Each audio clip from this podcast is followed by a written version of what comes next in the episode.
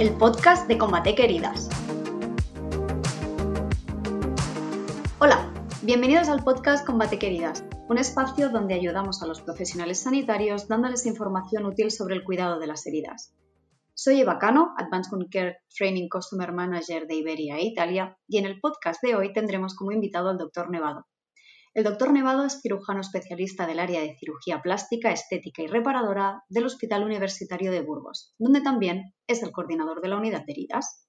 Con él aprovecharemos para hablar, sobre temas relacionados con la cicatrización de heridas complejas en cirugía plástica.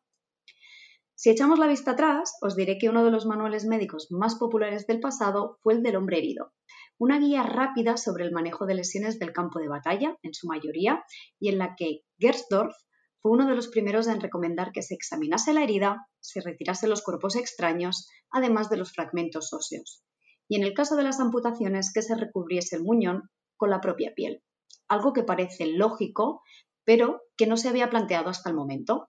Por suerte para todos, el campo de la medicina y el abordaje de las heridas ha sufrido un cambio colosal desde entonces. Y ahora sí, empezamos. Bienvenido, doctor Nevado, ¿cómo está? Buenas tardes, Eva. Muchas gracias por la presentación y por contar conmigo para este podcast. Nada, el placer es nuestro. Pues nada, cuando quieras empezamos a hablar de las heridas. Pues cuénteme, ¿qué puede suceder para acabar en sus manos? Bueno, el campo de la cirugía plástica, como has comentado, es bastante amplio. Me ha gustado mucho la introducción que has hecho, porque es verdad que hay cosas obvias, que las vemos obvias y que antiguamente se veían obvias, que incluso hoy en día no se hacen y antiguamente en manuales como el que has comentado eh, ya se venían preconizando. No solo somos cirujanos estéticos que ponemos tetas y hacemos narices, sino que también abordamos muchas amputaciones, manos traumáticas, reimplantes de dedo y sobre todo yo creo que la especialidad nuestra busca, más que el cerrar una herida, el tratar las heridas de la mejor manera posible con la mayor efectividad y eficiencia posible. Y en ese aspecto yo creo que las terapias de presión negativa, el tratamiento de las partes blandas de manera correcta, eh, eh, es muy importante. Entonces, dentro de toda la cirugía plástica, en el mundo de las heridas que hacemos en nuestro día a día, pues el manejo de heridas crónicas, la cobertura de úlceras crónicas, Em, el tratamiento de los em, graves traumatismos en la mano, en las piernas, y para ello pues podemos utilizar una gran variedad de, de, mecanismos, desde las terapias de presión negativa hasta la cirugía, hasta los apósitos, todo ello combinado de la mejor manera posible, basada en la evidencia. Porque alguna vez lo hemos estado comentando, este y yo, y es que trabajan con heridas de difícil cicatrización en su campo y es por ello que comentaba el uso de, este, de estos sistemas de terapia de presión negativa para resolverlos. ¿Nos podría poner algún ejemplo de en qué situaciones la utiliza?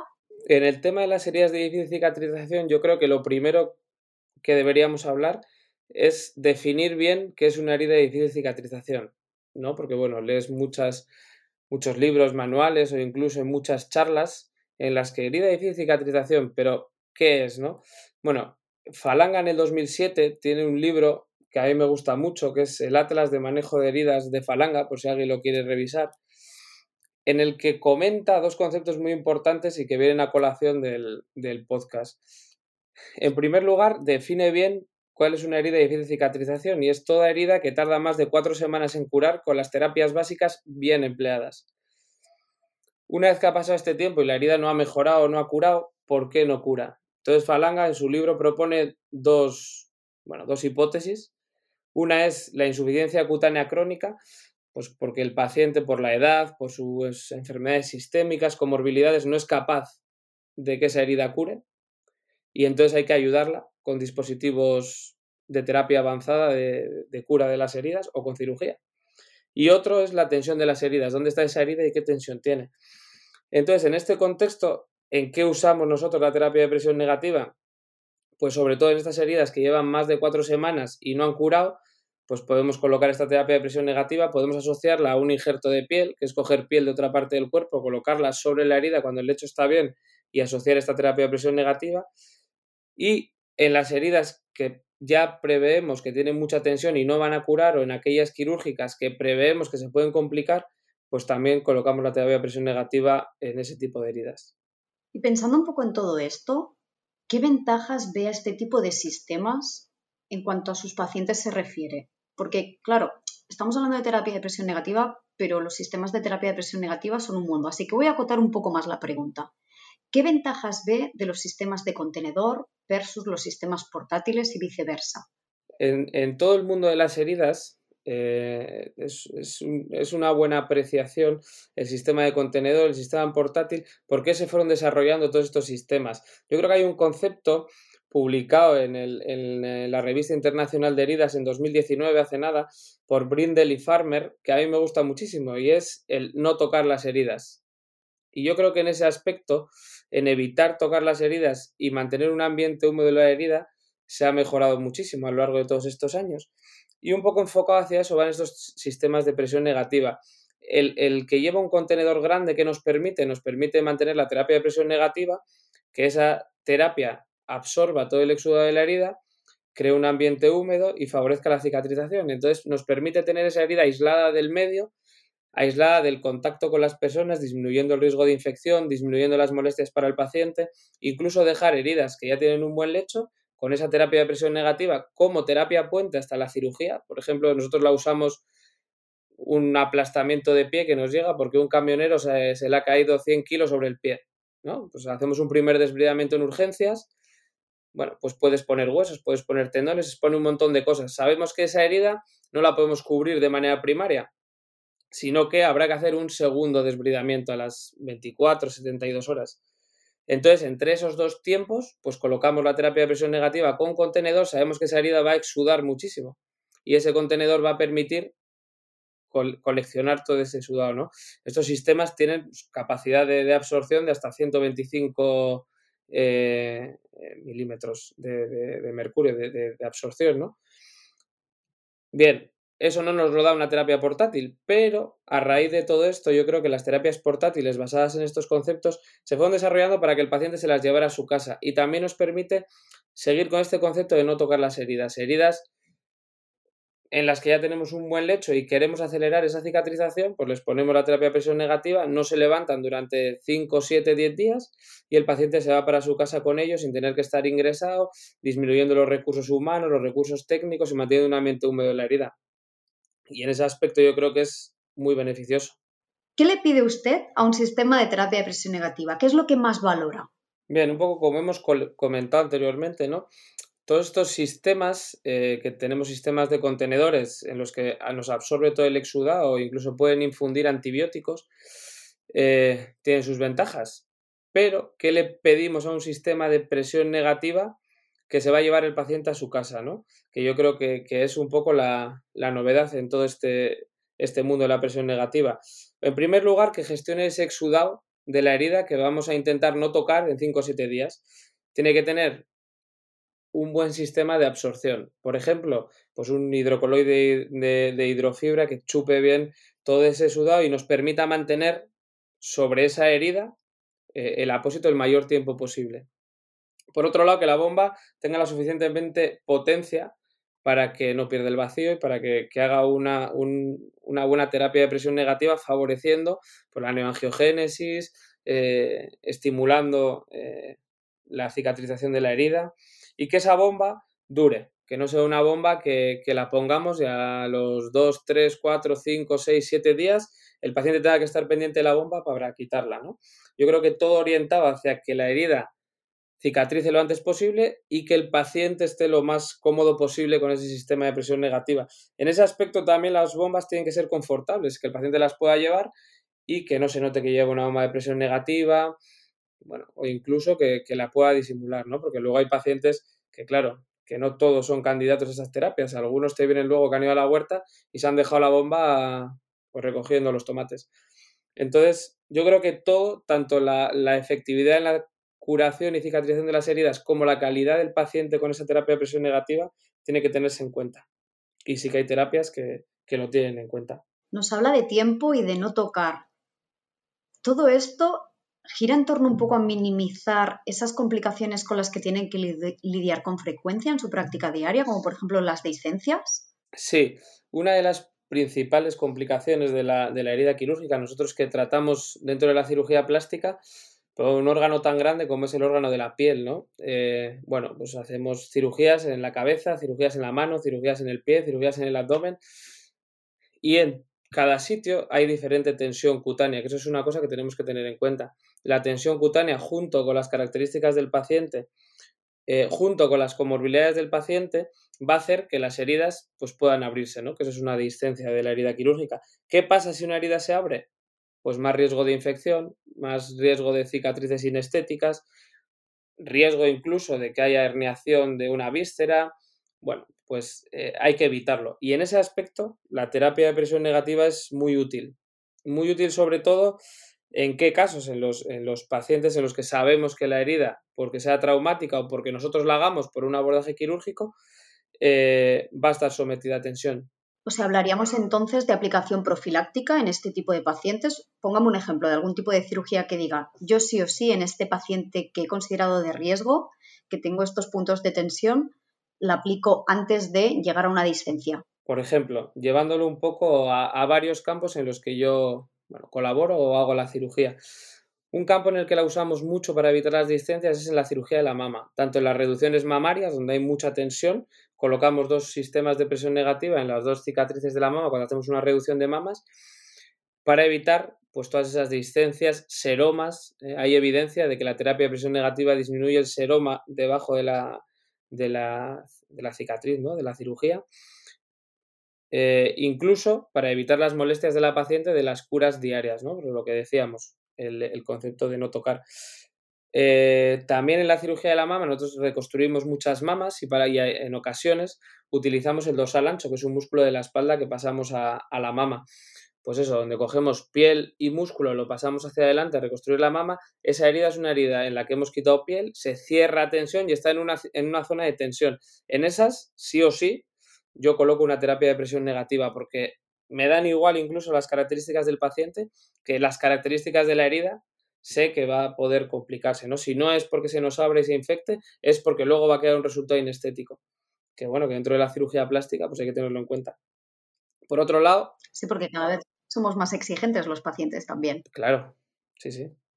Por otro lado, eh, pacientes con comorbilidades en una, zona en la que no hay mucha tensión, pero el paciente es fumador, es diabético, tiene un índice de masa corporal elevado.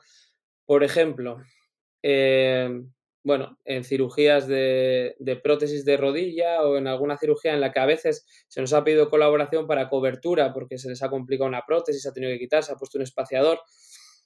Bueno, son cicatrices que incluso a veces puede volver a cerrar, pero sabemos que tiene mucho riesgo de, de complicarse. Pues ahí también, también las colocamos. Nosotros en nuestra especialidad, aparte hacemos mucha cirugía reconstructiva, cogemos piel o hueso de un sitio y lo colocamos en otro, ¿no? Por ejemplo, cogemos el peroné del paciente, se lo colocamos para reconstruir la mandíbula, donde dejamos el defecto de la zona donante del peroné, pues eso, zona a tensión, zona acra distal, ¿no? Donde la sangre llega en estos pacientes, además, que son complejos con tumores, pues muchos son vasculópatas, bueno, tienen problemas de la tensión, pues la sangre no llega muy bien, pues se suma todo, ¿no? La tensión de la herida, el estado vascular del paciente, la quimioterapia que reciben, pues en eso sabemos que, que muchas veces las heridas se van a complicar y ahí la ponemos también.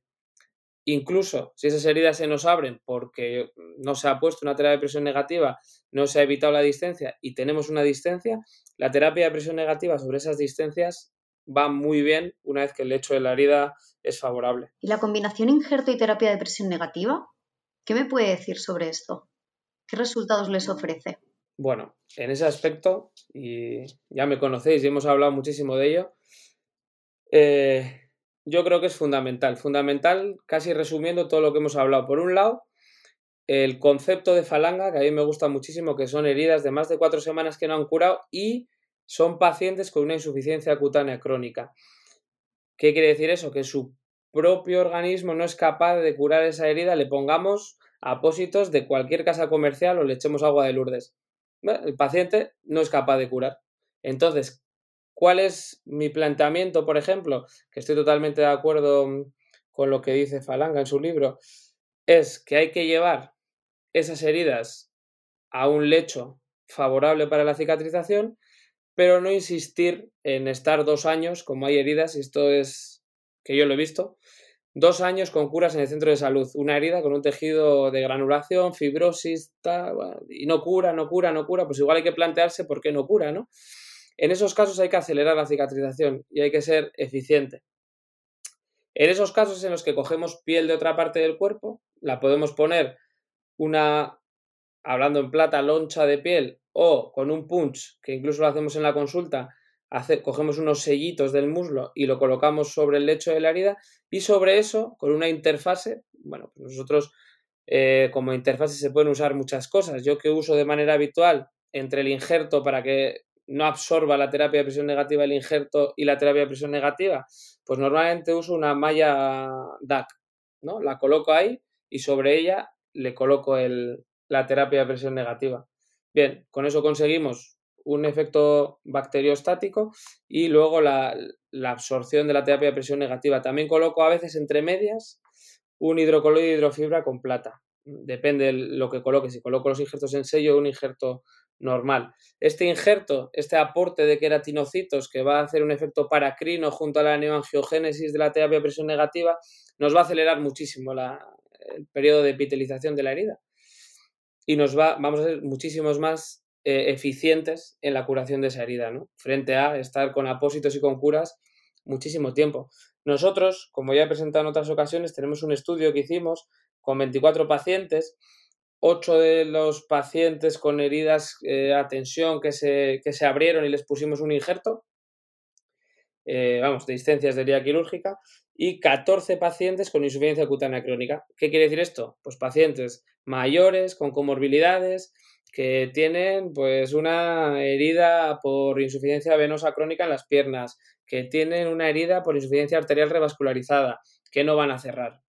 Podemos estar con curas, algunas cerrarán, pero van a tardar en general. ¿Esto que nos hace? Nos acorta. Entonces cogimos 14 pacientes con insuficiencia cutánea crónica, 8 con distancias de heridas y hicimos dos grupos, 12 pacientes con injerto y Abel y 12 pacientes sin injerto y Abel y los comparamos como criterios de inclusión, todos llevaban más de cuatro semanas eh, con esa herida, con un lecho que ya fuimos preparando ¿no? en la unidad de heridas. Y ninguno ponía hueso ni tendones, ¿vale? Porque nos alteraría un poco el, el estudio. ¿Qué vimos después de esto? Que el uso del injerto con la terapia de presión negativa nos reducía mm, de manera significativa el tiempo de cicatrización de la herida, nos reducía el gasto sanitario porque no se toca la herida durante 7-10 días hasta que se levanta todo y se ve el injerto ya epitelizado y el dolor de los pacientes. Entonces, bueno, es, es muy eficiente desde comparándolo con la cura clásica, cuando está bien indicado, y comparándolo incluso con colocar solo un injerto, que, colocar solo un injerto muchas veces te requiere pues una cura diaria en la consulta eh, y, que el paciente se tenga que desplazar. Entonces a nosotros nos ha resultado muy útil. Hablabas de cuando es muy útil cuando está indicado. Vamos a ver el otro lado de la moneda. ¿Cuándo no deberíamos aplicar este tipo de estrategia terapéutica, por ejemplo? Bueno, como todo, yo creo, y algo que es, bueno, nosotros lo usamos mucho, ¿no? En el mundo de la medicina, pero en el mundo de las heridas yo creo que lo primero que hay que hacer es un buen diagnóstico. Y a veces se nos olvida, ¿no? Vemos la herida y corriendo vas al apósito que me han presentado el último, que es súper absorbente y como las compresas. Bueno, eh, no, yo creo que hay que diagnosticar la herida, diagnosticar el paciente y ver qué es lo mejor para esa herida y para ese paciente. No es algo que nosotros nos hayamos inventado o que seamos, eh, no sé, que, hayamos inventado el concepto. Ya hay guías europeas como las de la EWMA, ¿no? las guías europeas de manejo de las heridas, por si alguien las quiere revisar, o las guías mundiales, la WUWHS, por si alguien lo quiere mirar, ¿no? Que, que, ahí revise. Hay guías en las que ya nos dicen que la terapia de presión negativa en el tratamiento de las heridas pues es muchísimo más eficiente. Esto ya se decía en el 2007 y estamos en el 2021. Hay guías del 2016 de la Organización Mundial de la Salud en las que nos hablan de la terapia de presión negativa sobre la herida quirúrgica. Bien, todo eso nos dice en cuáles está indicado y en cuáles no. Y en cuáles habría que evitarlas, sobre todo de manera eh, eh, absoluta, en las heridas infectadas, por lo menos la terapia de presión negativa portátil. Eh, los que llevan un contenedor, pues hay algunas terapias de presión negativa que infunden antibiótico y se pueden usar. También hay que tener en cuenta si está anticoagulado el paciente, el INR que tiene el paciente. No podemos poner en una herida abierta en un paciente con fragilidad capilar em, y, con un INR alterado que se, se, va a saturar de sangre ese apósito, ¿no? Pues de manera absoluta, entre absoluta así como contraindicación de la terapia portátil, yo diría la infección y un INR alterado. Si tiene enfermedades sistémicas el paciente, lupus, alguna vasculitis y colocamos una terapia de presión negativa, tenemos el riesgo de que hagan fenómenos de patergia, de que se ponga rojo, incluso al quitar el apósito, cuando lo quitemos y lo pongamos, de que la herida pueda crecer un poco, ¿no? Por un efecto de arteriolosclerosis, por la enfermedad sistémica. Bueno, en resumen, en esos casos. Por lo que nos comenta, es una alternativa que les ofrece un abanico bastante extenso de posibilidades. Pero hablando, ahora que hemos hecho hincapié en las contraindicaciones, por eh, cómo está estipulado este tipo de sistemas.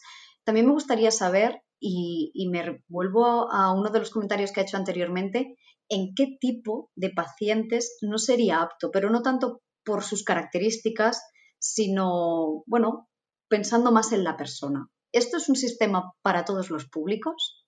Bueno, en ese aspecto yo creo que algo hemos comentado anteriormente. Eh, aparte del correcto diagnóstico de la herida, también hay que evaluar el paciente, ¿no? Eh, la capacidad que tenga el paciente de adherencia al tratamiento. Igual que se busca en otros casos la, capacidad de adherencia al tratamiento, cuando hablamos de tratamientos sistémicos, inmunoterapia, yo, que veo muchos tumores, ¿no? Y tú evalúas al paciente, en este aspecto también, porque, hombre, gastar el dinero de una terapia de presión negativa en alguien que no se la va a cuidar, que sabemos que, se, se, la va a quitar, que, que le va a aburrir llevar ahí la petaquita. Bueno, pues eso también hay que tenerlo, hay que tenerlo en cuenta. Y claro que hay alternativas, pero sinceramente eh, los avances nos indican todos hacia que lo más eficiente son estas terapias. Como alternativas, yo creo que ya la cura en ambiente seco hay que dejarla para casos muy excepcionales y tenemos apósitos muy válidos para una cura en ambiente húmedo. Bueno, sabiendo que en esos casos particulares de pacientes que no van a adherirse a la terapia de presión negativa, pues vamos a ser menos eficientes. Pero bueno. Bueno, ¿quién no quiere curar en el menor tiempo posible y de la mejor manera posible, no? Sí, es, yo creo que, es el futuro y, aunque haya gente reticente, eh, la evidencia lo sostiene. Pues Endica, ha sido un auténtico placer tenerle con nosotros en este podcast. Le agradezco mucho que nos haya dedicado este tiempo y, vamos hablando. Muchas gracias, Eva, por la invitación y por, por hacerme colaborar ¿no? con este proyecto de la terapia de presión negativa y las heridas. Gracias a todos por, por atender y escuchar el, podcast, que yo creo que, es muy interesante la orientación que le dais desde Combateca a todo este a todas estas nuevas terapias y este avance de las, de las heridas. Eh, bueno, sin más, invitaros a todos a que eh, miréis todas estas referencias bibliográficas que hemos hecho, que pongáis terapia de presión negativa y bueno, que estamos en la unidad de heridas del Hospital Universitario de Burgos y si queréis cualquier, tenéis cualquier duda o queréis venir a ver el trabajo que hacemos con los injertos, la terapia de presión negativa, pues estáis invitados. Gracias a ti por contar con nosotros. Como siempre, para más información solo tenéis que ir a las notas del podcast. Un saludo. Combatec no comparte necesariamente las opiniones y contenidos aportados por personas externas a la compañía, aun cuando estas personas manifiesten dichos contenidos en eventos patrocinados por Combatec. Cualquier posible responsabilidad legal derivada de las opiniones o contenidos realizados por parte de personas externas a Combatec corresponderá a la persona que se las realice. El presente documento de audio no debe ser tomado como una recomendación terapéutica ni puede sustituir o cambiar las indicaciones realizadas por un profesional de la salud.